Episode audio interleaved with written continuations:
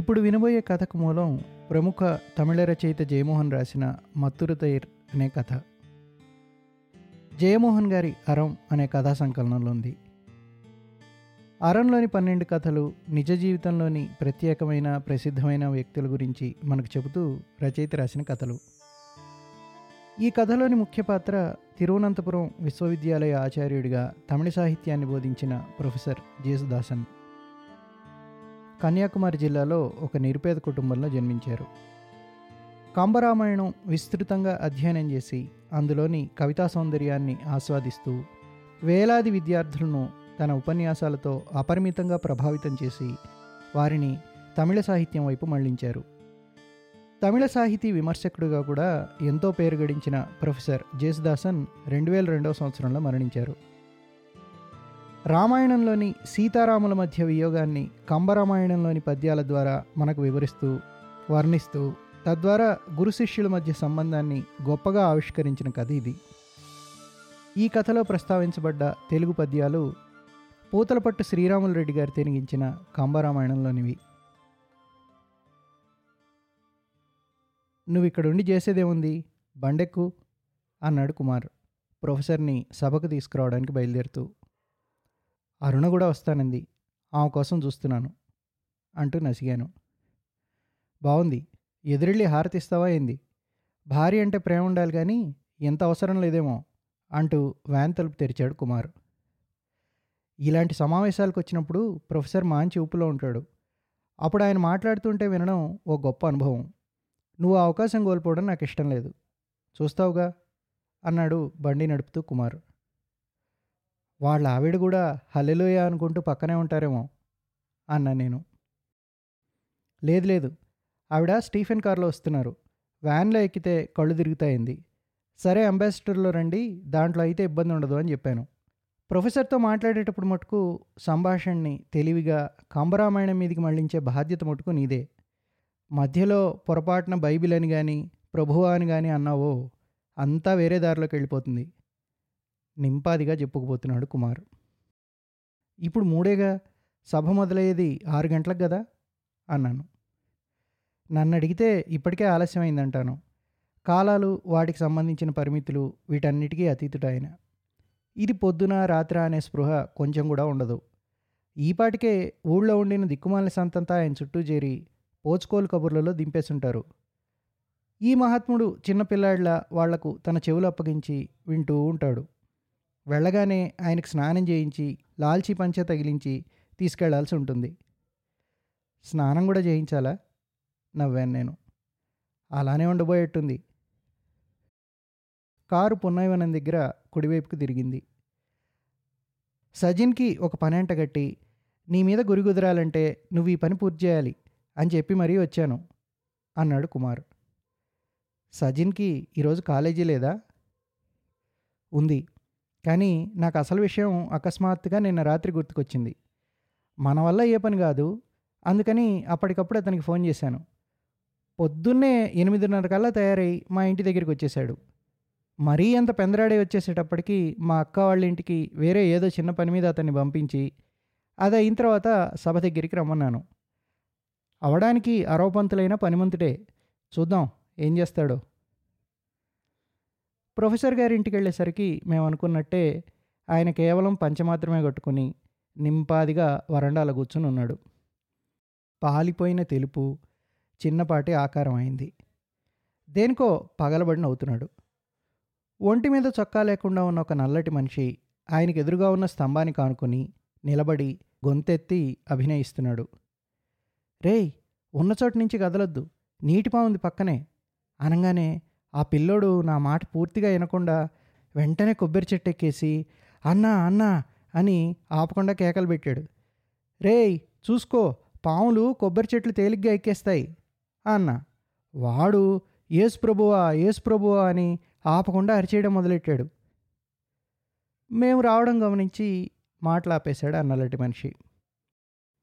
"కుమారు, నువ్వేంటి ఇలా వచ్చావు?" అన్నాడు ప్రొఫెసరు మమ్మల్ని ఇద్దరినీ చూస్తూ. "పిల్లలు ఎలా ఉన్నారు? ఈడు చెప్పింది విన్నావా? పాము ఈత చెట్టు ఎగ్గలదట, కళ్ళు కూడా తీసేస్తుందేమో" అని గట్టిగా నవ్వాడు ఆయన. చెప్పానా, ఏమీ గుర్తుండదు ఈయనకు. నా చెవిలో గుసగుసలాడాడు కుమారు. ఏం సార్ బయలుదేరడానికి తయారా? అడిగాడు కొంచెం బిగ్గరగా ఆయన ఉద్దేశించి కుమారు.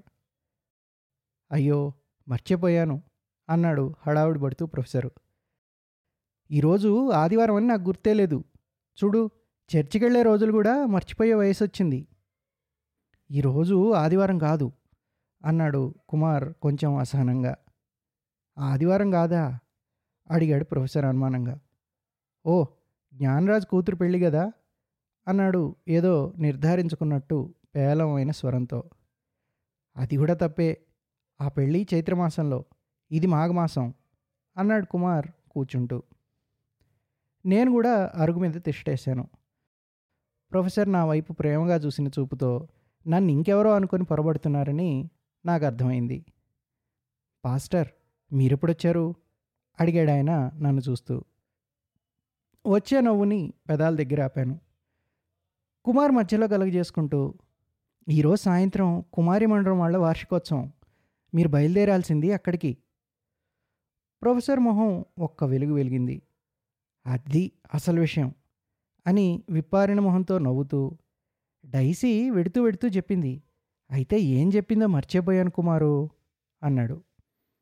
ఆయన కళ్ళు మళ్ళీ నా వైపు తిరిగాయి. ఇతను జయమోహన్ రచయిత అని ప్రొఫెసర్కి గుర్తు చేశాడు కుమారు. ఒక్కసారిగా దగ్గరికి వచ్చి ప్రొఫెసర్ నా చేతులు ఆయన చేతుల్లోకి తీసుకున్నాడు. అరే నిన్ననే మాదన్ మోక్షం కథ చదివాను. కథ అంటే అలా ఉండాలి. అదో అద్భుతం. కుమారు నువ్వు చదివావా? చదివాను అన్నాడు కుమారు.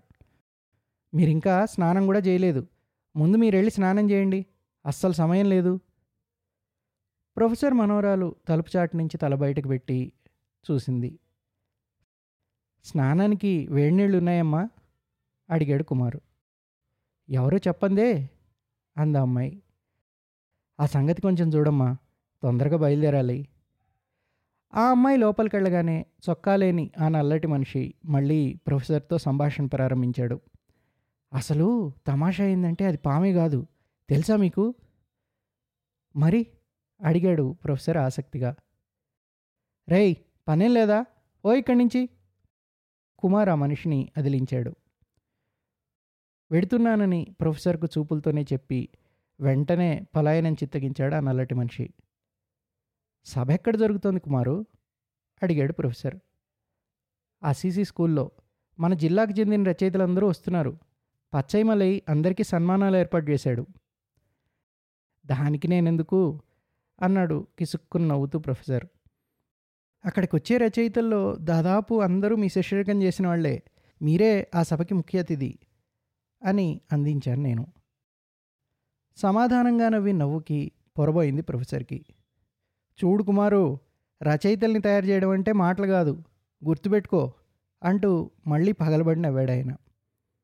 ఇంకా ఆయన్ని కంబన్ వైపు మళ్ళిద్దామని ఏ పద్యం గురించి మాట్లాడాలో ముందు మననం చేసుకున్నాను. నిన్న కంబరామాయణంలో ఒక పద్యం చదువుతున్నప్పుడు మీరే గుర్తొచ్చారు అన్నాను.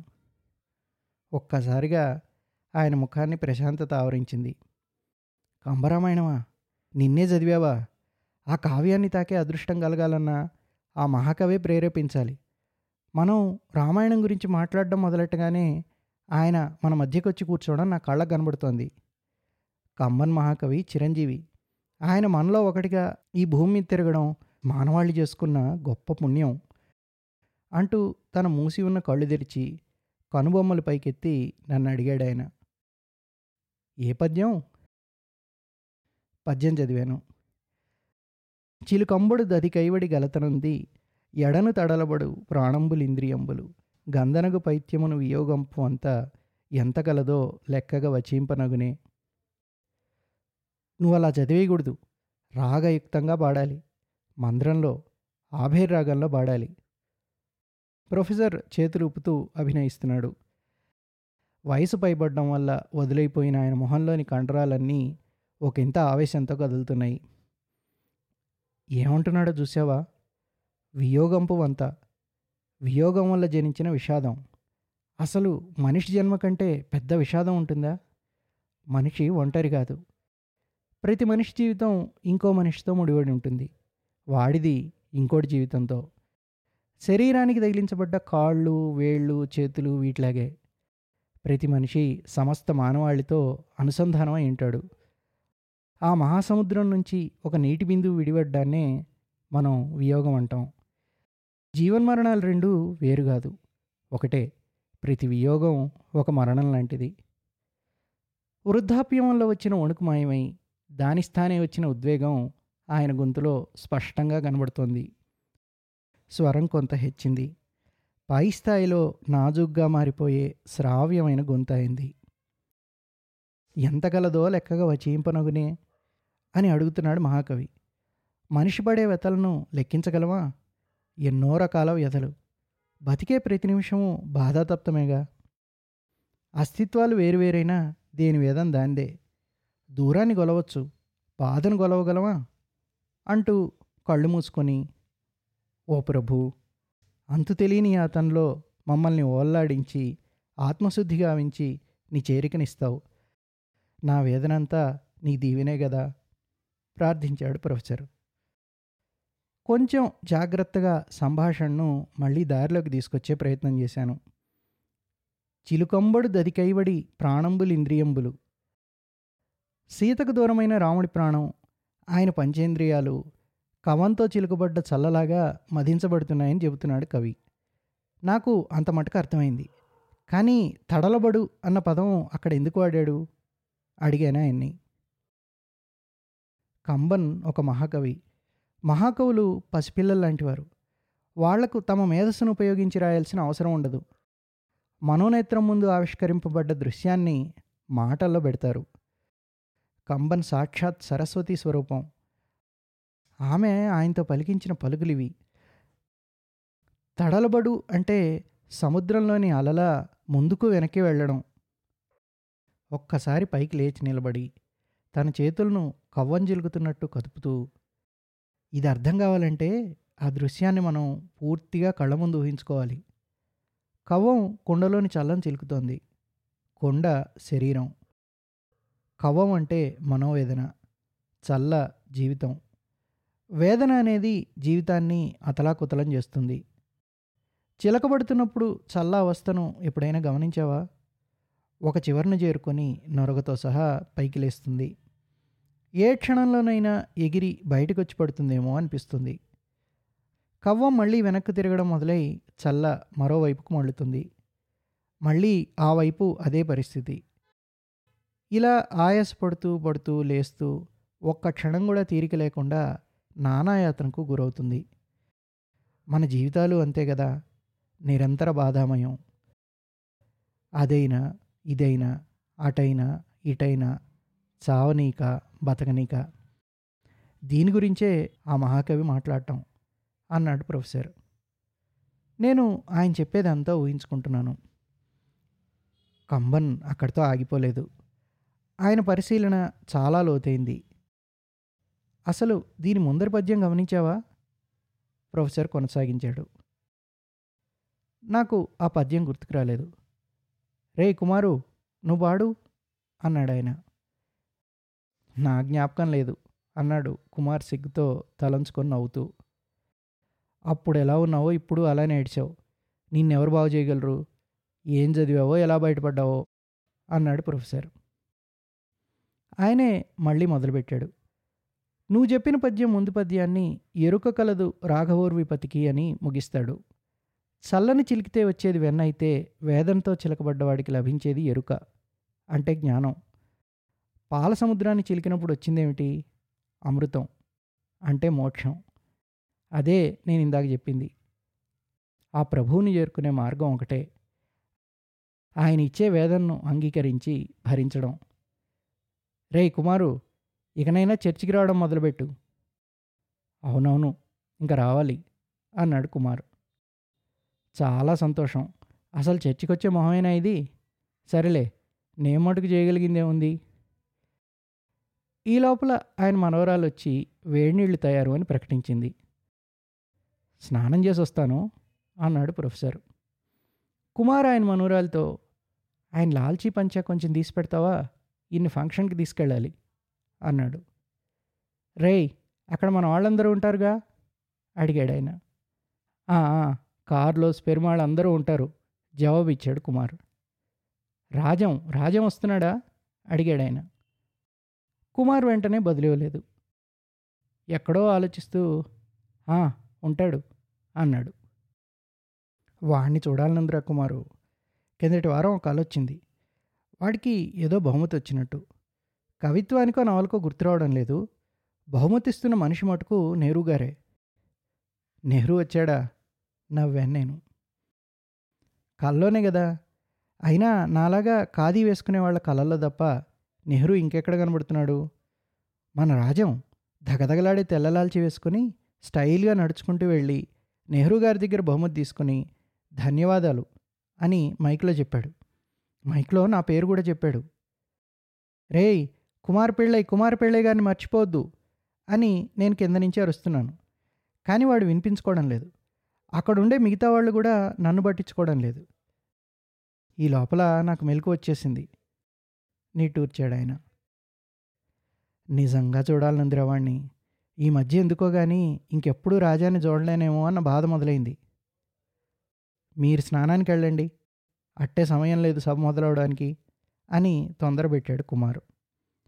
రెండు నిమిషాల్లో వచ్చేస్తా అని చెప్పి లోపలికి వెళ్ళాడు ఆయన. ఈయన ఈ నడుమ రాజం గురించి ఒకటే అడుగుతున్నాడు. రాజం ఈయన కళల్లోకి రావడం కూడా ఎక్కువైంది అన్నాడు కుమార్ నాతో. ఎందువల్ల ఎందువల్ల ఏమిటి? గొర్రెపిల్ల దారి తప్పితే కాపరికి వేరే ధ్యాస ఏముంటుంది? నవ్వాను నేను. కిందటి వారం రామస్వామి గారి అమ్మాయి పెళ్లి విందులో రాజం కనబడ్డాడు ఈయనకి. నేను కూడా పక్కనే ఉన్నాను. మేము రోడ్డు మీదకి ఎక్కుతుంటే కనబడ్డాడు రాజం. అతన్ని ప్రొఫెసరే ముందు చూశారు, నేను చూడలేదు. మన రాజం కదూ అని అడిగాడు ఈయన నన్ను. ప్రొఫెసర్ ఎదురు పడతాడని రాజం ఊహించుండడు. అతని చొక్కా మాసిపోయింది, తైల సంస్కారం లేని జుట్టు. కట్టయాన్విలై గోపాలంతో వెళ్ళి పూటుగా తాగి ఎక్కడో రోడ్డు మీద పడిపోయాడు. అప్పుడే తెలివచ్చి అటువైపే నడుచుకుంటూ వస్తున్నారు ఇద్దరు. రాజం, ఎరా అబ్బాయి నువ్వేనా అది అడిగాడు ప్రొఫెసర్. అంతే, రాజా నేల మీద గొంతు కూర్చుని తల ఉంచి రెండు చేతుల మధ్యలో పెట్టేశాడు. ఇంకా పూర్తిగా దిగినట్లేదు. గోపాలన్ మటుకు ఇంకో చిన్న పెగ్గు విసికి అంటూ గొణుగుతూనే నిలబడున్నాడు. ఇంకో పక్క రాజం కట్టలు తెంచుకొని ఏడవడం మొదలుపెట్టాడు. ఎలాగోలా అతి కష్టం మీద ప్రొఫెసర్ని కారులో ఎక్కించాను. రేయ్ వాడిని ఆసుపత్రికి తీసుకుపోదాం, వాడికి ఒంట్లో బాలేదు అని ఈయన దారంతా ఒకటే గొడవ. తాగుబోతులతో ఈయనకు పెద్ద పరిచయాలు లేవు. అసలు ఒక మనిషి ఒళ్ళు తెలియనంత తాగలనేది ఈయన ఊహకే అందని విషయం. రాజవన్న తాగుతాడని ఊరంతా తెలుసుగా అడిగాను నేను కుమార్ని. ప్రొఫెసర్ కూడా రాజం ఇరవై ఐదేళ్ల నుంచి తెలుసు, కానీ ఇంత ఘోరంగా తయారయ్యాడని తెలీదు. అది విషయం. ప్రొఫెసర్ కళ్ళ ముందే రాజం చేజారిపోవడం మొదలైంది. అతన్ని కాపాడాలని ఈయన చేయని ప్రయత్నం అంటూ లేదు. ఆఖరికి ఆ అమ్మాయి కాళ్ళ మీద పడి బతిమలాడడానికి కూడా తయారయ్యాడు ఈయన. ఈ అమ్మాయి ఆ అమ్మాయి విషయం ఇప్పుడు ఎందుకులే, చెప్తే ఇప్పుడొచ్చే నష్టమే ఉంది. నేరుగా సమాధానం చెప్పకుండా అందుకే సజిన్ని ఇక్కడికి రమ్మన్నాను. ఏదో కొంచెమైనా సంస్కరించి రాజంని ఆయన ముందు నిలబెడదాం అనుకున్నాను. మధ్యాహ్నం మూడు గంటల ప్రాంతంలో రాజంకి ఓ లార్జ్ కూడా బోయించమని చెప్పాను సజిన్కి అన్నాడు కుమార్. అరే అదేంటి, రోజంతా అస్సలు ఏమీ పడకపోతే నించోను కూడా నిల్చోలేడు గురుడు. మూడు గంటలకు పెగ్గేసుకుంటే ఐదు గంటలకల్లా మామూలు మనిషి అయిపోతాడు. అప్పుడు రామస్వామి ఇంటికి ఎలాగోలా పట్టుకెళ్ళి కొంచెం తయారు చేసి తీసుకొచ్చి ప్రొఫెసర్ ముందు నిలబెట్టాలన్న ఆలోచన. దాంతో మన పని పూర్తయినట్టు. రామస్వామి ఇంట్లో ఇస్త్రీ చేసిన బట్టలు కూడా పెట్టించాను. నీ శిష్యుడేగా సజిన్, ఆ మాత్రం ఎక్కువకొస్తాడులే. తెలివైనోడే, కానీ ఏ పుస్తకం చదవమని చేతికిచ్చినా సజిన్ సగం చదివి వదిలేస్తాడు. ఒక్కోసారి తిక్కబుట్ట అరిచేయాలనిపిస్తుంది. అది సరే, రాజం మీ క్లాసే అనుకుంటాగా? ఓ సంవత్సరం సీనియర్. నేను కాలేజీలో చేరిన రోజుల్లో ప్రొఫెసర్ ఎప్పుడూ అతన్ని వదిలిపెట్టి ఉండేవాడు కాదు. రాజంది నిండైన విగ్రహం. ఈ ప్రాంతాల్లో తాటి ముద్దుల్ని కోసుకొచ్చి దేవళాల్లో దోలాల కింద వాడతారు. తోపుబట్టిన ఆ తాటి ముద్దులు నల్లగా నిగనిగలాడుతుంటాయి. రాజం చూడ్డానికి అలా ఉండేవాడు. అప్పటికే ఆదిమూరై మల్లయుద్ధం నేర్చుకున్నాడు. వాళ్ళది కరైనాడార్ల కుటుంబం. మహారాజులు భరణం కింద ఇచ్చిన భూమితో వాళ్ళ పూర్వీకులు భూస్వాములయ్యారు. భుజం దాకా పెరిగిన పొడవాటి నల్లటి జుట్టు, గుబురుగా పెరిగి చివర్లు మెలిదిరిగిన మీసం, చూడ్డానికి ఏదో జానపద కథానాయకుడిలా ఉండేవాడు. అతన్ని చూసిన వెంటనే కొంచెం భయపడ్డాను. కాలేజీ మొదటి రోజున నేను క్లాస్ ముందర నిలబడుంటే తన పక్కనున్న రాజం వైపు చూసి ప్రొఫెసరు, అతనికి ఏం కావాలో కనుక్కో అన్నారు. ప్రొఫెసర్దేమో చిన్న విగ్రహం, ఆయన పక్కన ఈ భారీ ఆకారుడు రాజం. మీసం దిప్పుతున్న ఘటోద్గజుడిలా కనిపించాడు నాకైతే. ఆ తర్వాత భయపడిపోయి అక్కడే నిలబడిపోయాను. రాజన్ నా దగ్గరికి వచ్చి, పద టీ తాగొద్దాం అని తీసుకెళ్ళాడు. ఇద్దరం క్యాంటీన్ వైపు పెడుతుంటే, మీ ఇల్లెక్కడా అని అడిగాడు. నువ్వు కూడా గమనించే ఉంటావు, రాజం ఎంత మెల్లగా నిదానంగా మాట్లాడతాడంటే అతను చెప్పేది అర్థం కావాలంటే మనం చాలా జాగ్రత్తగా వినాలి. అతని కంఠంలో మటుకు ఏదో మహత్తుంది. ఆ స్వరం నా చెవిని పడగానే ఏదో ఎప్పుడో దూరమైన ఆత్మీయుడి గొంతు వింటున్న భావన కలిగి ఒక్క ఒదుటున అతన్ని కౌగిలించుకోవాలి అనిపించేది. అసలు అతని మాటలు ఒకసారి వింటేనే ఈ మనిషి మనసులో ఎటువంటి కల్మషానికి చోట్లేదని మనకు స్పష్టంగా తెలిసిపోతూ ఉంటుంది కదా. నవ్వి చెప్పాను, నిజం, రాజవన్నతో ఎప్పుడు మాట్లాడినా నాకు ఇలాగే అనిపిస్తుంది. ఇప్పుడున్నట్టే ఆ రోజుల్లో కూడా కల్లా కాపటం అంటూ తెలియని మనిషి. కోపం, ద్వేషం, అసూయ ఇలాంటివంటే ఏమిటో కూడా అతనికి తెలీదు. ప్రొఫెసర్కి చాలా చాలా దగ్గర మనిషి. మొదట్లో నాకు కూడా కొంచెం చిరాకు అనిపించేది, కానీ తర్వాత అర్థమైంది ఈ పరిస్థితి ఎప్పటికీ మారేది కాదు అని. ప్రొఫెసర్ పక్కన రాజంకు తప్ప మరెవరికీ చోట్లేదు, ఆఖరికి ఆయన పిల్లలకు కూడా. ఇప్పటికిప్పుడు జీసస్ దిగొచ్చి ప్రొఫెసర్ ముందు నిలబడితే, రాజం ఓసారి ఇట్రా అని పిలిచి మొదట అతన్నే పరిచయం చేస్తాడు. రాజం పిహెచ్డీ పూర్తి చేయలేదు కదా అడిగాను నేను. ఎలా చేస్తాడు, అప్పటికే కొంపలంటుకున్నాయిగా. ఏమైంది? ఒక్క క్షణం తడపడాయించి చెప్పాడు కుమారు. రాజంది అతి సున్నితమైన హృదయం. శివాజీ గణేశన్ నటించిన ప్రాప్తం అనే సినిమా ఓ విషాద ప్రేమ కథ. ఆ సినిమా చూస్తూ వెక్కి వెక్కి ఏడవడం మొదలుపెట్టాట. జనం తెరవైపు చూడడం మానేసి ఇతని చుట్టూ గుమికూడేటప్పటికీ మేనేజర్ సినిమా ఆపించి పరిగెత్తుకుంటూ వచ్చేట. ఇలాంటివాడు ఉన్నట్టుండి ఓ రోజు ప్రేమలో పడ్డాడు. అమ్మాయి ఎవరు? ఎవరైతే ఏంలే, ఇంగ్లీష్ లిటరేచర్ స్టూడెంటు, నాయర్ల అమ్మాయి. పేరు చెప్తే గుర్తుపడతావు. ఆమె అన్న మలయాళ రచయిత, ఎక్స్ప్రెస్లో కొన్నాళ్ళు పనిచేశాడు. ఓ, ఆ వయసులో ప్రేమంటే ఏముంది, చిన్నపిల్లలు ఆట బొమ్మలు ఎంచుకున్నట్టు. అన్నిటికంటే ప్రత్యేకంగా కనబడే బొమ్మ కావాలి. అది ఇంకెక్కడా దొరకందైతే తప్పనిసరిగా ఆ బొమ్మ మందైపోవాలి, లేదంటే తిండి నిద్ర మానేస్తాం. రాజవన్నవి భలే కళ్ళు. కళ్ళు మనసుకి ప్రతిబింబాలంటారు కదా, ఆ కళ్ళలోకి చూసిన ఏ అమ్మాయి అయినా అతన్ని వదిలేసి ఉండడం కష్టం అన్నాను నేను మధ్యలో కలగజేసుకుంటూ. అమ్మాయిలు కూడా ఆ వయసులో చాలా అమాయకంగా ఉంటారు. ప్రొఫెసర్ అనేవారులే, లేతగా ఉన్నప్పుడు తీపిగా మొదలై వయసయ్యే కొద్దీ వగరు పెరిగిపోయే పండు లాంటి వారని. రాజం అంటే అందరికీ ఉండే ఆకర్షణే మొదట ఆ అమ్మాయిని అతనికి దగ్గరయ్యేట్టు చేసింది. బయటికి అలా గంభీరంగా కనబడిన లోపల అతనిది వెన్నపూస లాంటి మనసు. అతనికి కూడా ఆ అమ్మాయితో వెంటనే స్నేహం కుదిరింది. రాజం ఏ పని మొదలుపెట్టినా దానికి హద్దులు పరిమితులు ఉండవు. అప్పటి నుంచి ఆ అమ్మాయే అతని లోకం.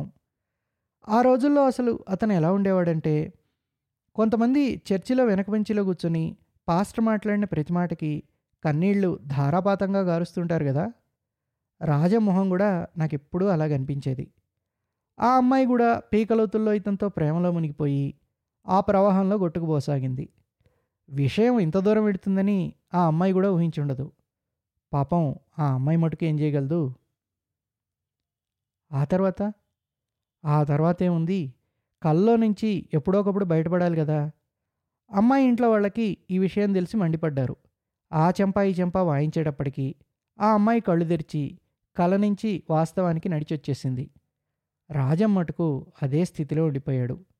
ఆ అమ్మాయి ఇదంతో మాట్లాడడం కూడా మానేసింది. రాజం పద్ధతి గల మనిషి కదా, ఒకసారి ఆ అమ్మాయి విషయం చెప్పగానే మళ్ళీ ఆమెతో ఇతను మాట్లాడడానికి కూడా ప్రయత్నించలేదు. ఆ అమ్మాయి తిరిగే వీధుల్లో వేచి వేచి చూసేవాడు. ఆ అమ్మాయి గది కిటికీ వైపే చూస్తూ హాస్టల్ బయట నిలబడి ఉండేవాడు. తిండి లేదు, నిద్ర లేదు, ఎప్పుడూ మౌనవ్రతంలో ఉండేవాడు. అతని బాధ చూడలేక ప్రొఫెసర్ ఆ అమ్మాయి దగ్గరికి వెళ్ళి చేతులు జోడించి మా వాణ్ణి చంపేయద్దు అని బతిమిలాడాడు. ఆ అమ్మాయి తట్టుకోలేక ఏడ్చేసింది. వాళ్ళ నాన్న మరుసటి రోజు కాలేజీకి వచ్చి ప్రొఫెసర్ గదిలోకి వెళ్ళిపోయి ఆయన్ని నానా అనరాని మాటలో అన్నాడు. నువ్వు ప్రొఫెసర్వా బ్రోకర్వా అని అనడం అటుగా వెళ్ళి నా చెవిలో పడింది. ప్రొఫెసర్ తలంచుకొని కుర్చీలో అలా కూర్చుండిపోయాడు. కళ్ళల్లోంచి నీళ్లు జలజలా గారిపోతున్నాయి.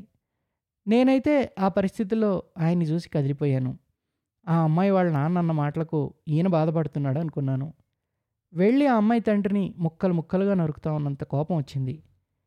కానీ ఆయన ఇక వీణ్ణి మామూలు మనిషిని చేసేదేలా అని తనలో దాన్ని అనుకుంటూ కళ్ళు తుడుచుకుంటూ ఉంటే నాకు అర్థమైంది ఆయన బాధపడేది రాజం గురించి ఆలోచిస్తూ అని. నా కళ్ళు కూడా చెమర్చాయి. కొద్ది రోజులకే ఆ అమ్మాయిని తీసుకెళ్ళి పూనాలోనో బరోడాలోనో వేరే కాలేజీలో చేర్పించారు. ఓ రోజు పొద్దున కాలేజీలో అడుగుపెట్టగానే రాజంకి ఈ విషయం తెలిసింది. ఏం చేయాలో తెలియక కాలేజీ ఆవరణలో పిచ్చోళ్ళ బెరిగెడుతూ పక్కనుండే చెట్టుకు టీ కొట్టి స్పృహ తప్పి పడిపోయాడు. ఓ ఇరవై ఏళ్ల తర్వాత మాత్రమే ఆ అమ్మాయి తిరిగి తిరువనంతపురంలో అడుగుపెట్టింది. ఆ అమ్మాయి కాలేజీ నుంచి వెళ్ళిపోయిన రోజు మన వాళ్ళెవరో తీసుకెళ్ళి ఓ రెండు పెగ్గులు పోయించారు. అంతే, ఆ రోజు ఎత్తిన గ్లాసు ఇంకా దించలేదు రాజం. ఓ రెండు వారాల్లోనే మూడు పూట్లా తాగడం మొదలుపెట్టాడు. ఎవ్వరూ ఆపలేకపోయారు. కాళ్ళ వేళ్ళ పడ్డారు, బెదిరించారు, ఏదీ పనిచేయలేదు. ఆఖరికి రాజం వాళ్ళ నాన్నగారు ముత్తాలమ్మ గుడికెళ్ళి అమ్మవారి ముందర నిల్చుని తన చెయ్యి గోసేసుకుని గుడిమెట్ల మీద తన రక్తం బారుతూ ఉంటే, నీ దాహం నా రక్తంతో తీర్చుకో తల్లి, నా కొడుకుని నాకు తిరిగిచ్చేయి అంటూ వెక్కి వెక్కి ఏడ్చాడు. అంతకంటే ఎవరైనా చేయగలిగిందేముంది? స్నానం చేసి ప్రొఫెసర్ వెనక్కి తిరిగి వచ్చారు. తెల్లటి లాల్చీ మీద నీలిమందు మరకలు కనబడుతున్నాయి. సరిగా దుడుచుకోలేదేమో, తల నుంచి నీళ్లు ధారగా గారిపోతున్నాయి. సరిగా దుడుచుకోవచ్చుగా అంటూ పక్కనున్న తువ్వాలు తీసి ఆయన తల తొడవడం మొదలుపెట్టాడు కుమారు.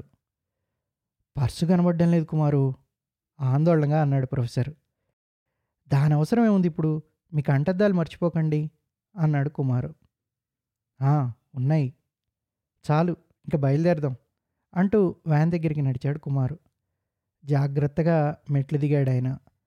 వ్యాన్ ఎక్కబోయే ముందు ప్రభూ అంటూ రెండు క్షణాలు కళ్ళు మూసుకున్నాడు. కుమార్ బండి దోలుతుంటే వెనక సీట్లో ప్రొఫెసర్ పక్కన కూర్చున్నాను నేను. మధ్యలో ఆపిన పాట మళ్ళీ మొదలెట్టినట్టుగా ప్రొఫెసర్ కంబరామాయణం నుంచి ఇంకో పద్యాన్ని అందుకున్నాడు.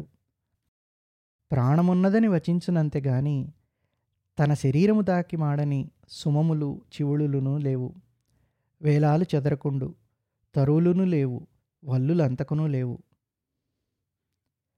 వయసు వల్ల క్షీణించిన ఆ స్వరంలోంచి వస్తున్న ఆ పద్యం మందరస్థాయిలో ఉచ్చరిస్తోన్న వేదమంత్రంలా వినబడుతోంది. అర్థం స్ఫురించే లోపలే గుండెనెవరో లాగి మీటుతున్నట్టుగా నా మనసు తెలియని బాధతో నిండిపోయింది. నువ్వు ఇందాక చెప్పిన పద్యానికి రెండు పద్యాల ముందరొచ్చే పద్యం ఇది. రాముడు సీత నుంచి వేరయ్యాడు. హనుమంతుడు రాముడి దుస్థితిని సీతకు వివరిస్తున్నాడు. జీవం ఉన్న శరీరం ఒకటే ఉందక్కడ, అంతే, వేరేమీ లేదు. అంటే ఇక్కడ మనిషి ఉన్నాడు, మనిషిలో జీవం ఉంది, కానీ ఉండవలసింది మటుకు ఏదో లేదు, ఇంకేదో ఉండాలి. ఎంత భరించలేని విషాదం! ఈ అరణ్యంలో రాముడి వేదనాభరిత స్పర్శను అనుభవించి జీవంతో మిగిలిందేదీ లేదు. ఒక తీగ కానీ, ఆకు కానీ, పువ్వు కానీ, ఏదైనా సరే. అరణ్యం అంతా మోడువారిపోయింది. సమస్త అరణ్యాన్ని మోడువార్చిన కార్చిచ్చు వంటి వేదన. రే కుమారు, ఊహించగలవా? కుమార్ నుంచి ఏ రకమైన స్పందన లేదు. తదేకంగా రోడ్డు వైపు చూస్తూ వ్యాన్ నడుపుతున్నాడు. ప్రకృతి కూడా తట్టుకోలేనటువంటి వ్యథ అన్నాను నేను. ఎంత అద్భుతమైన వర్ణన! అయినా ఈ రోజుల్లో కంబం చదివేవాళ్ళు ఎవరున్నారు?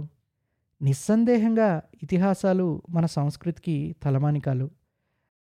దేవాలయానికి గోపుర కలశం ఎలానో మన సమాజానికి కంబన్ అలాంటివాడు. కానీ మన వాళ్ళకి ఇదంతా పట్టదు.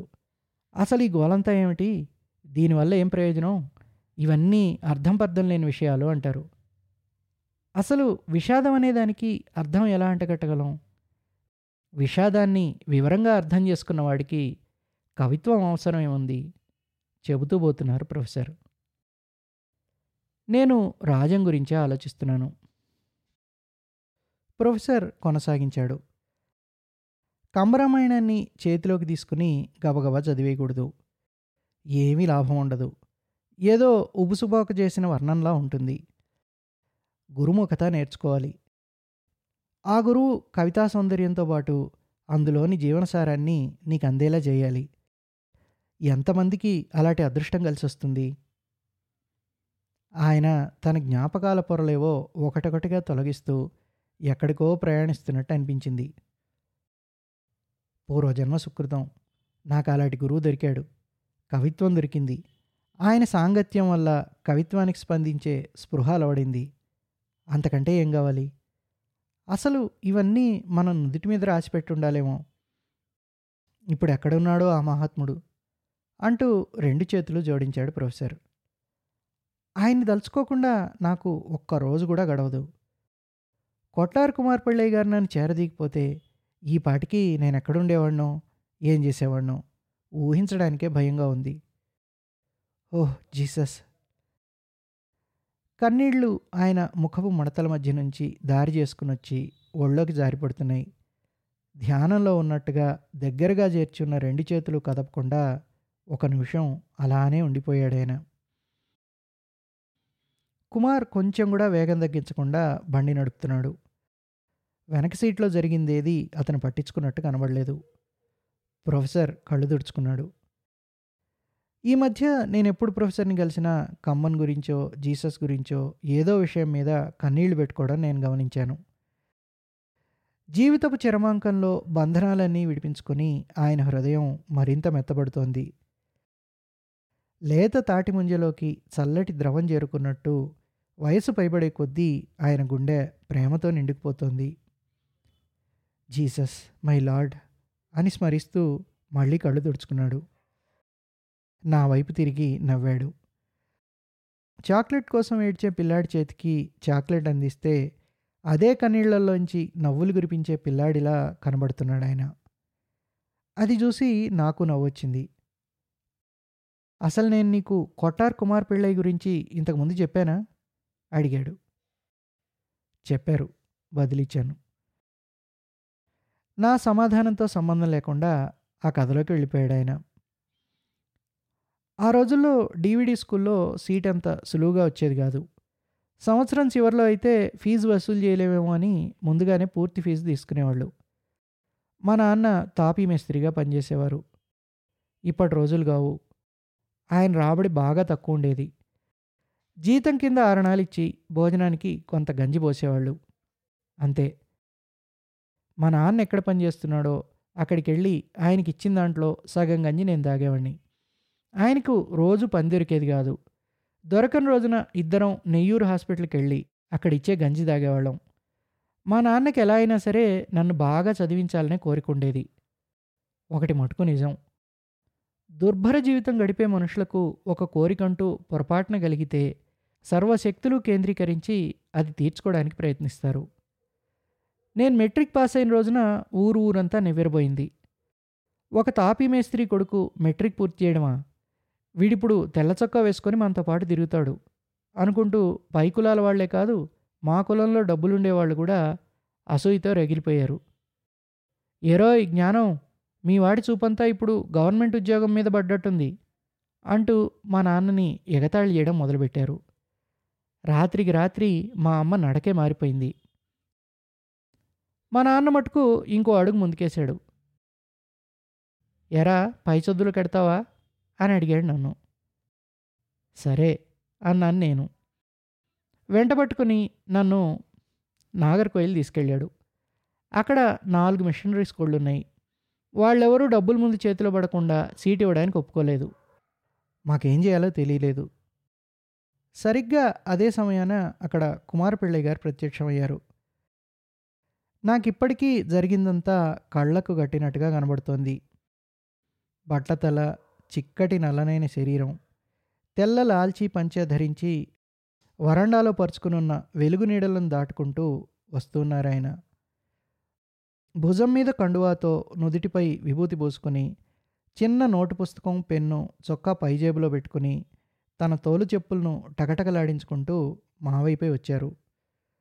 పంచె చివరను సొగసుగా చేతిలోకి తీసుకుని నిటారుగా నా ఎదుటికొచ్చి నిలబడ్డ ఆ మనిషిని చూసి మాటలు విడిగి ఉండిపోయాను. అలాగే డబ్బులు మనిషికి హుందాన్ని తెచ్చిపెట్టచ్చు, కానీ జ్ఞానం వల్ల సమకూరే ఆ అపార తేజస్సునైతే ఇవ్వలేవు. ఆయన దగ్గరికి వెళ్ళి తలంచి నిలబడ్డాను. మనస్సులో అప్పటికే ఆయనకు శతకోటి సాష్టాంగ ప్రమాణాలు చేస్తుంటాను. ఏమిటి విషయం అడిగాడు ఆయన. చెప్పాను. వెళ్ళి హెడ్ మాస్టర్ని గలు, నాతో చెప్పి ప్రయోజనం లేదు అన్నాడు ఆయన. బదులుగా మిమ్మల్ని క్షణం నుంచి నా గురువుగా భావిస్తున్నాను అన్నాను నేను. ఎందుకు ఆ మాట అన్నానో నాకే తెలీదు. కొంతమందిని చూసినప్పుడు ఎంతో కాలం నుంచి పరిచయం ఉన్నట్టుగా కనిపిస్తుంది కదా, ఆయన్ని చూస్తే అదే భావన కలిగింది. ఆయన అక్కడే నిల్చుని ఓ నిమిషం పాటు తీక్షణంగా చూశారు. రా నాతో అంటూ స్కూల్ లోపలికి తీసుకెళ్లారు. వీడు మా అబ్బాయి అని ప్రకటించి స్కూల్లో చేర్పించాడు. ఫీజు, ఇతర ఖర్చులకి తాను పూచీకత్తుగా ఉండి నా పేరు కింద గార్డియన్గా తన పేరు రాయించాడు. అలా ఆయన దగ్గర చేరాను. ఒక గురువుతో ఉండే సంబంధం చాలా ప్రత్యేకమైంది. ఇప్పుడు నాకు అరవై నాలుగేళ్లు దాటాయి. పిళ్ళయ్య గారు వెళ్ళిపోయి నలభై ఏళ్ళు అవుతోంది. ఇన్నాళ్లుగా ఆయన తలుచుకొని రోజంటూ లేదంటే నమ్ము. ఆయన కూతురు ఇక్కడే ఉంటుంది, నాకంటే పదేళ్ళు చిన్నది. ఆవిడ ముందు కూర్చుని మాట్లాడాలంటే కూడా నాకు ఇబ్బందిగా ఉంటుంది. అంతెందుకు, ఆవిడ కొడుక్కి ఇరవై ఏళ్ళుంటాయి. అచ్చు కుమార్ పిళ్ళయ్య గారిలానే ఉంటాడు. అతను నుంచునుంటే నేను కూర్చుని ఉండలేను. ఆ రోజుల్లో పొద్దున్నే లేచి నేరుగా ఆయన ఇంటికి వెళ్ళిపోదామని ఆలోచించేవాడిని. ఆయనకి దగ్గర అవడానికి కొన్ని రోజులు పట్టింది. నాతో ఎక్కువగా మాట్లాడేవాడు కాదు, కానీ ఒక్కసారి చేరువైన తర్వాత ఇక మాటల ప్రవాహమే. రోజు పొద్దున ఏడున్నర కల్లా ఆయన ఇంటి దగ్గర ఉండేవాడిని. శివుణ్ణి ప్రార్థించి దినచర్యలు మొదలుపెట్టేవాడు ఆయన. ఎనిమిదిన్నరకి స్నానానికి బయలుదేరేవాడు. తువ్వాలు, సోపు, బట్టలు చేతిలో పట్టుకుని ఆయన వెనకే వెళ్ళేవాడిని. వీధుల్లో నడుస్తూ కంబరామాయణంలోని పద్యాలను పాడుతూ ఉండేవాడు. చక్కని కంఠం అయింది. అచ్చు కర్ణాటక విద్వాంసుడు మధురై సోమ గొంతులా ఉండేది, కానీ సంగీతం మీద ఆయనకు అంత ఆసక్తి ఉండేది కాదు. తన రాగజ్ఞానాన్ని పద్యాలు పాడడానికి మటుకే ఉపయోగించేవాడు. కంబరామాయణంలోని వ్యాకరణం, ఇతిహాసం, సంస్కృతి వీటన్నిటి గురించి మాట్లాడుతూ తన జీవితానుభవాల గురించి కూడా చెప్పేవాడు. సహానుభూతి లేనివాడు కవిత్వాన్ని ఆస్వాదించలేడు అని అనేవాడు ఆయన. గుండె నిండి మాటలు పొర్లిపోయి ఖాళీ అయ్యేదాకా అలా మాట్లాడుతూనే ఉండేవాడు. ఉన్నట్టుండి ప్రొఫెసర్ స్వరం కీచుగా మారి మాటలు కొద్దిగా తడబడుతున్నాయి. నాకున్నది, తెలిసింది సర్వం ఆయన భిక్ష. ఏదైనా తీసుకుంటే తిరిగివ్వాలి. గుండెల్లో గుడిగట్టి కొలవడం తప్ప నేను ఆయనకి ఏమివ్వగలను? ఆయన ఎక్కడున్నా నేనిప్పుడు మాట్లాడుతున్న మాటలు ఖచ్చితంగా వింటూనే ఉంటాడు. ఆయన్ను దలిచినప్పుడల్లా ఈ పేదవాడి హృదయం ఎలా బరువెక్కుతుందో ఆ మహాజ్ఞానికి తెలీదా అంటూ మళ్ళీ కళ్ళు తడి చేసుకున్నాడు ప్రొఫెసర్. కారు సుంకంకడై గ్రామాన్ని దాటుతోంది. కుమారు, ఇది చుంకంకడే కదా అడిగాడు ప్రొఫెసర్. సమాధానం లేదు. మళ్ళీ అడిగాడు స్వరం హెచ్చించి. అని శబ్దం వచ్చింది కుమార్ గొంతులోంచి. కుమార్ కూడా కదిలిపోయినట్టున్నాడు. కుమారు, కొంచెం కారు పక్కనాపు. ఆపాడు కుమారు. రోడ్డు పక్కకెళ్ళి రెండు నిమిషాలు తిరిగొచ్చాడు ఆయన. ముప్పై ఐదేళ్ల నుంచి షుగర్తో ఇబ్బంది పడుతున్నాడు ప్రొఫెసర్. కూర్చోగానే మళ్ళీ మొదలుపెట్టాడు. నేను కుమార్ పిళ్ళయ్య గారిని కలిసిన ఒక నెల తర్వాతేమో ఓ శుభముహూర్తాన నన్ను వంటింట్లోకి వెళ్ళి కాఫీ పట్టుకురమ్మని పంపాడు ఆయన. ఆయన చెప్పాడు కదా అని లోపలికి అడుగుపెట్టాను. బాగా పట్టింపులుండే కుటుంబం వాళ్ళది. ఆ రోజుల్లో నంజిల్ ప్రాంతంలోని పిళ్ళయ్యలు ఇప్పట్లా ఉండేవాళ్ళు కాదు. ఆయన భార్య అయితే మరీ ఘోరం. నాకు కూడా ఆ విషయం తెలిసినప్పటికీ ఆయన ఆజ్ఞ పాటించడం మాత్రమే నాకు ముఖ్యం. నేను లోపలికి రావడం చూసి ఆయన భార్య కోపంతో విసవిస హాల్లోకి వచ్చింది. ఏం చెప్పారు మీరు వాడికి? అసలు నా వంటింట్లోకి అడుగుపెట్టే ధైర్యం వీడికెలా వచ్చింది అని గట్టిగా ప్రశ్నించింది. పిళ్ళయ్య గారు, వాడు అడుగుపెట్టలేని చోట నాకు పనే ఉంది అన్నాడు తాపిగా. ఆమె స్థాణువై నిలబడిపోయింది. ఏమనుకుందో ఏమో కానీ నా వైపు ఒక్క క్షణం దీర్ఘంగా చూసి వెనక్కి తిరిగి లోపలికి వెళ్ళిపోయింది ఆవిడ. ఆ రోజు నుంచి ఆమె నన్ను తన కన్నబిడ్డగా చూసుకుంది. కూరలోకి మసాలా రుబ్బివ్వడం, చీరొతకడం, గిన్నెలు దోవడం, ఆవిడ తన బాధలు ఏకరువు పెడుతుంటే వినడం, అన్నీ చేసేవాడిని. ఆమె పిళ్ళయ్య గారిని అప్పటికే పదహారేళ్ళు దట్టుకుంది. ప్రతివారం క్రమం తప్పకుండా వెళ్ళి అలిసిపోయిన ఆవిడ పాదాలు ఒత్తుతూ ఆమె చెప్పేదంతా ఊ కొడుతూ వినేవాణ్ణి అంటూ ప్రొఫెసర్ ఎటో చూస్తూ నవ్వాడు. ఆమె ముద్దుల కూతుర్ని పెళ్లి చేసుకోలేదని ఆవిడకి నా మీద చాలా కోపం. నాకు నలుగురు పిల్లలు పుట్టి మా పెద్దది డిగ్రీ పూర్తి చేసిన తర్వాత కూడా ఆమె అలక తగ్గలేదు. స్కూల్ పూర్తి చేసిన వెంటనే పిళ్ళయ్య గారు రికమెండేషన్ లెటర్ రాసిచ్చి అన్నామలై యూనివర్సిటీలో ఉండే కాసు పిళ్ళయ్య గారి దగ్గరికి పంపించారు. అక్కడ మొదట బిఏ, తర్వాత ఎంఏ పూర్తయ్యాయి. సగం పైగా ఫీజులు పిళ్ళయ్య గారే భరించారు. దాని తర్వాత మదురైలో క్రిస్టియన్ల కాలేజీలోనే ఉద్యోగం వచ్చింది. ఆ రోజుల్లో మదురై పూర్తిగా అగ్రకులపు నాడార్ల చేతిలో ఉండేది. ఆ ఉద్యోగం మూడు నెలలు కూడా చేయలేకపోయాను. పిళ్ళయ్య గారికి వివరంగా జాబు రాశాను. తట్టా బొట్టా సర్దుకొని వచ్చే నా దగ్గరికి అని సమాధానం ఇచ్చాడు. అది చూసి నాకు కన్నీళ్ళాగలేదు. వెంటనే సామాన్లతో సహా వెళ్ళి ఆయన ఇంటి గుమ్మం ముందు నిలబడ్డాను. నన్ను తిరువనంతపురం తీసుకెళ్ళి ప్రసిద్ధ లాయర్, తమిళ పండితుడైన వయ్యాపురి పిళ్ళయ్య దగ్గర ఉద్యోగం ఇప్పించాడు. ఉద్యోగం లేదు అనడానికి వీల్లేదు, వీడు నా కొడుకు అని చెప్పాడు ఆయనకి. అలా ఈ వృత్తిలోకి వచ్చాను. నా ధర్మం ఏదో నేను తెలుసుకున్నాను. నా గురువు ఏదైతే నాకు ఇచ్చాడో అది నా శిష్యులకు అందించడం. నా చూపు ప్రొఫెసర్ మీద నుంచి కదలట్లేదు. ఎందుకో చిలుకంబడు దదికైవడి అన్న పదబంధం పదే పదే బుర్రలో తిరుగుతోంది. ఆ పద్యంలో అరణ్యాన్నంతా కాల్చి బూడిద చేసిన దుఃఖం గురించి చెప్పారు కదా, అలాంటి దుఃఖం నిజంగా ఉంటుందా? దుఃఖం కాలంతో పాటు నశించదా అడిగాను ఆయన్ని. మామూలు కురుపు మానిపోతుంది. శరీరానికి ఆ పాటి శక్తి ఉంది, కానీ పుట్టకొరుపు తనతో పాటు మన శరీరాన్ని తీసుకుపోతుంది అన్నారు ప్రొఫెసర్. నా వెన్ను చిన్నగా కంపించింది. అంత దుఃఖాన్ని నింపుకొని మనగలడం ఎలా సాధ్యం? ప్రొఫెసర్ తలదిప్పి నా వైపు చూశాడు.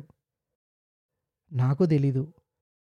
కుమార్ పిళ్ళయ్య ఒకసారి నాతో అన్నారు, ఇంతకు మించిన జీవితం లేదు అని మనం దేన్నైతే అనుకుంటామో అది వికలమైనప్పుడు కలిగే దుఃఖం మనల్ని సకలంగా దహించేస్తుంది. మేము పట్టణం శివార్లలోకి రాగానే ప్రొఫెసర్ వాలకం మారింది. అద్దంలోంచి బయటకు చూడడం మొదలుపెట్టాడు. చిన్నపిల్లవాడిలాగా పక్కకు వెళ్ళే ప్రతి వాహనాన్ని, వాటితో పాటే తలను అటూ ఇటూ దిప్పుతూ చూస్తున్నాడు. ఎత్తైన భవనాలు కనబడితే కింది నుంచి పైదాకా తల పైకెత్తి చూస్తున్నాడు. కారు అసిసి చర్చి ఆవరణలోకి ప్రవేశించగానే పచ్చైమల్ చేతులు జోడించి కారు తలుపు తీసి పట్టుకోవడానికి ఎదురొచ్చాడు. ప్రొఫెసర్ కిందికి దిగాడు. పచ్చైమలు, ఎలా ఉన్నావు? నోట్లో పళ్ళన్నీ ఊడిపోయినట్టున్నాయి అని పలకరించాడు. నోటి నిండా మాటలు మటుకు ఎక్కడికి పోలేదు సార్ అని నవ్వుతూ సమాధానం ఇచ్చాడు అతను.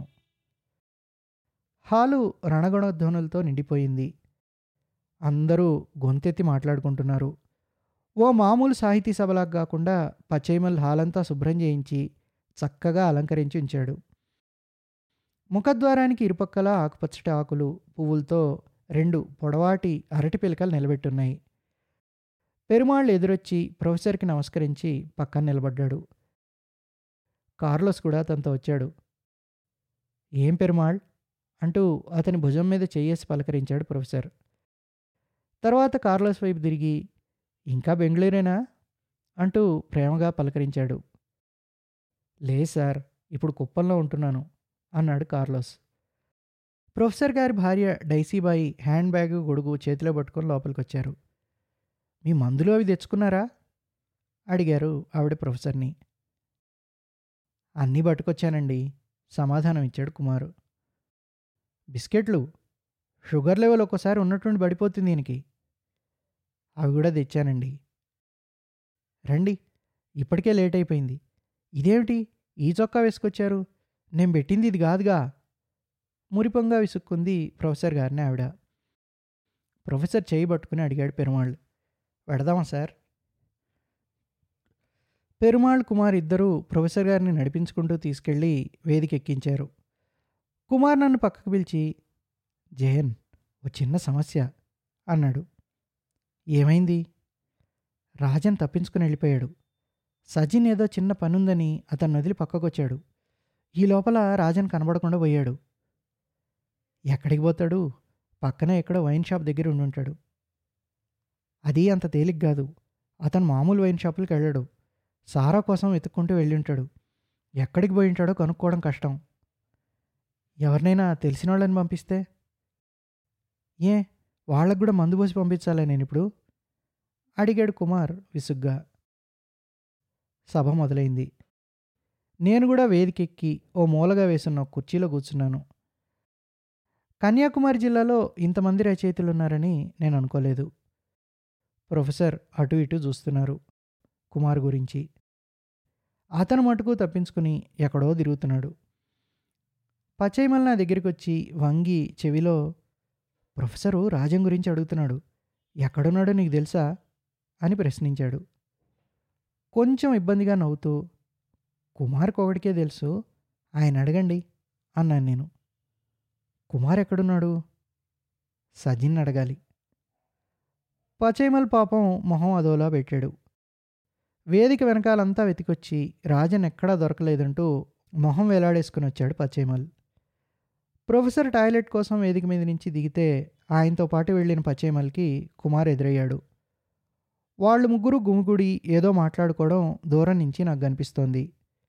చివరికి కుమార్ వైపు చిరాగ్గా చూసి వేదిక మీదకి వచ్చి కూర్చున్నారు ప్రొఫెసర్. ఒకదాని తర్వాత ఒకటి ప్రసంగాలు, తర్వాత వరుసగా బహుమతి ప్రదానాలు జరిగిపోతున్నాయి. నేను కూడా ఓ నిమిషం ఊపిరి పీల్చుకుందామని వేదిక మీద నుంచి దిగుతూ ఫోన్ చూసుకున్నాను. రెండు మిస్డ్ కాల్స్ ఉన్నాయి. ఫోన్ డయల్ చేస్తూ హాల్ బయటికి నడిచెళ్తుంటే పక్కనున్న గదిలో నాకు ఎవరో కదిలినట్టుగా లీలగా కనిపించింది. ఆ గదిలో ఎవరో ఉన్నారు. ఫోన్ పట్టుకుని అలాగే వెనక్కి రెండు అడుగులేశాను. నా మాటలు మధ్యలోనే ఆగిపోయాయి. రాజమన్నా? నిజమే, అతనే. నేల మీద కూర్చుని గోడకు వీపు నానించి అలా శూన్యంలోకి చూస్తున్నాడు. చూడ్డానికి అది పాత సామాన్ల నుంచే గదిలా ఉంది. బయటకు తెరుచుకున్న ఒక కిటికీతో కింద కొన్ని అట్టపెట్టెలు, బ్యానర్లు, ఒక కుర్చీ, మేజా బల్ల ఆ గదిలో అడ్డదిడ్డంగా పడున్నాయి. లోపలికి అడుగుపెట్టాను. రాజవన్న మందుమత్తులో ఉండుంటాడు. నెమ్మదిగా పక్కకి తీసుకెళ్ళి కొంచెం సరిచేసి హాల్లోకి తీసుకెళ్దాం అనుకున్నాను. అతను తలపైకెత్తి నన్ను చూశాడు.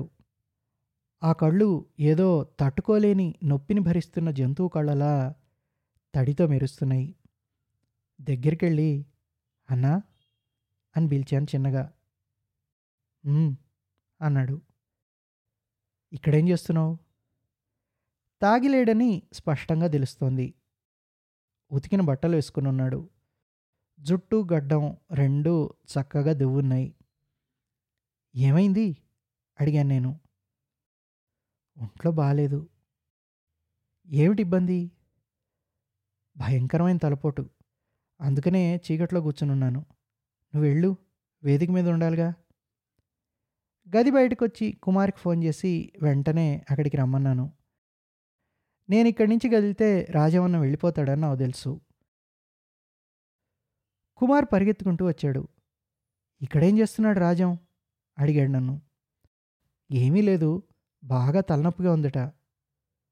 తాగున్నాడా? లేదు, వాసనేవి రావడం లేదు. గంజాయి తీసుకున్నాడేమో. లేదనుకుంటా, నువ్వు ఒకసారి చూడు అంటూ వెనక్కి మళ్ళాను. అక్కడికి వచ్చిన రచయితల్లో అందరికంటే చిన్నవాడిని కాబట్టి వందన సమర్పణ బాధ్యత నాకే అప్పగించారు. పచ్చైమల్ నా కోసం ఆతృతగా ఎదురుచూస్తున్నాడు. కార్యక్రమం అయిపోయిన తర్వాత ప్రొఫెసర్ వేదిక మీద నుంచి దిగారు. పెరుమాళ్ చేయబట్టుకుని హాల్ బయటికి వెళ్ళిపోతూ ఆతృతగా అటు ఇటు చూస్తున్నారు. కుమార్ నా దగ్గరికి వచ్చాడు. ప్రయత్నించాను, కానీ రాజా మాట వినడం లేదు. ఒక్కసారి వచ్చి ప్రొఫెసర్కి కనబడమని బతివాలేను. ఒప్పుకోవడం లేదు. నువ్వు ఒకసారి ప్రయత్నించకూడదు అన్నాడు అతను. మళ్ళీ ఆ గదిలోకి వెనక్కి వెళ్ళాను. అన్నా, మీరు ఒక్కసారి వచ్చి ఓ ఆరు నిమిషం ప్రొఫెసర్ ముందు నిలబడండి చాలు. ఏరా రాజం అని పలకరిస్తాడు ఆయన, అంతే చాలు. మీకు తెలుసుగా, ఆయన ఎక్కువసేపు నిలబడలేడు, వెళ్ళిపోయి తొందరలో ఉంటాడు. ఏదో విధంగా ఒప్పించడానికి ప్రయత్నించాను. లేదు, దయచేసి నన్ను ఇబ్బంది పెట్టద్దు అన్నాడు రాజం. అక్కడున్న కుర్చీ దగ్గరకు లాక్కుని కూర్చున్నాను. అన్నా, ప్రొఫెసర్కి మీరు ఈ మధ్య ఒకటే గుర్తొస్తున్నారట. పొద్దున్నుంచి మిమ్మల్ని చాలాసార్లు అడిగాడు. ఏమీ సమాధానం లేదు. ఇంకొంచెం రెట్టిస్తూ, ఇదే నాకు రాజాన్ని గెలవడానికి చివరి అవకాశం అని ఇందాక ప్రొఫెసర్ అన్నారు. ఆయన లాంటి మనిషి అలాంటి మాటలు ఊరికేనే అనరు. ఇప్పుడు ఆయన గెలవకపోతే మీరు జీవితాంతం బాధపడాల్సి వస్తుంది అన్నాను. అతనిలో కదలిక లేదు. తల పైకెత్తకుండా నేలవైపే చూస్తున్నాడు. దయచేసి వచ్చి ఒక్కసారి ఆయన గెలవండి, నా మాటేనండి, ఇది మీకు ఆయన్ని చూడడానికి చివరి అవకాశం అన్నాను నేను. ఒక్క ఒదుటిన నా వైపు తలెత్తి చూసి, ఆ విషయం నాకు తెలుసు అన్నాడు. నాకు నోట్లోంచి మాట రాలేదు. ఆ మనిషిని కొంచెం కదిలిద్దామని ఏదో మాట వరుస కన్నాను, కానీ అలాంటి సమాధానం వస్తుందని ఊహించలేదు. లేదు, నేనైతే రావడం లేదు, నన్ను వదిలేసేయి అని రెట్టించాడు. ఒక్కసారి అతన్ని తేరిపారు చూశాను.